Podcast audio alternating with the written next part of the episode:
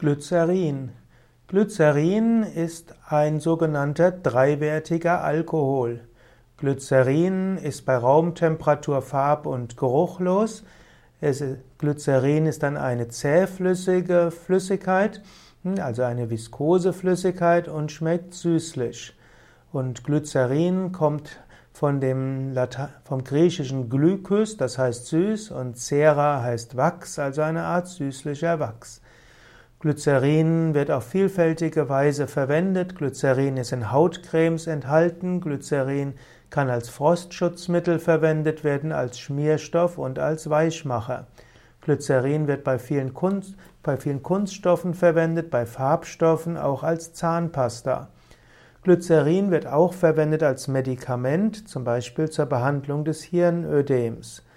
Es gibt äh, auch glycerinhaltige Zäpfchen und ist so ein sogenanntes osmotisches Laxans, also ein äh, Verdauungsförderer bzw. ein Abführmittel, das man im Enddarm verwenden kann. Glycerin kann dann den Stuhl als Flüssigkeit selbst auflösen. Glycerin wird auch als Lebensmittelzusatzstoff verwendet und dort hat es die Bezeichnung 400 E422. Glycerin wird daher in vielen Stoffen verwendet, allerdings in der Naturkost verwendet man normalerweise keine Zusatzstoffe, weshalb man normalerweise Glycerin mindestens in den Lebensmitteln, in der Naturkost kein Glycerin verwendet.